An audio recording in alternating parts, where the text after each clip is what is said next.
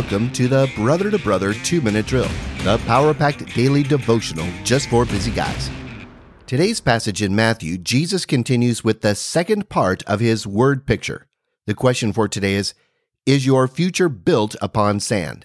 Matthew chapter 7, verses 26 through 27. And everyone who hears these words of mine and does not do them will be like a foolish man who built his house on the sand.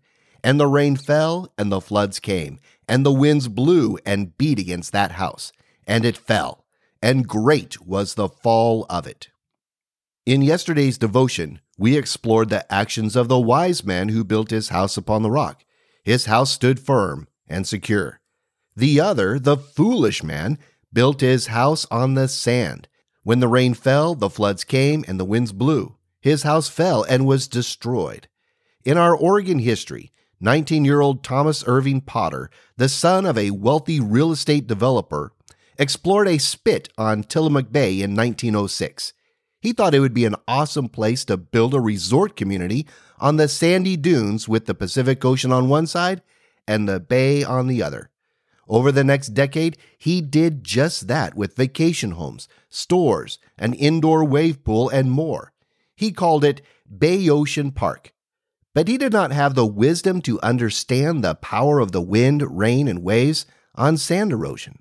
Over the next years, storms would come and erode the dunes to expose the homes and buildings to the waves, and they would disappear into the ocean.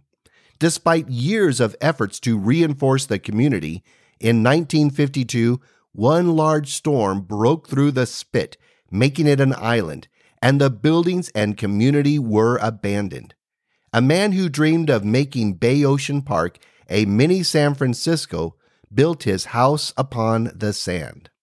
Jesus shares, Everyone who hears these words of mine and does not do them will be like a foolish man who built his house upon the sand.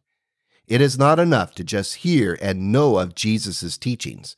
You must follow them, obey them, and apply them to your daily life. His words are divine words of truth that will provide security and hope through all of life's storms. Don't be naive or foolish like Thomas Potter and build your hopes, dreams, and future on the sand.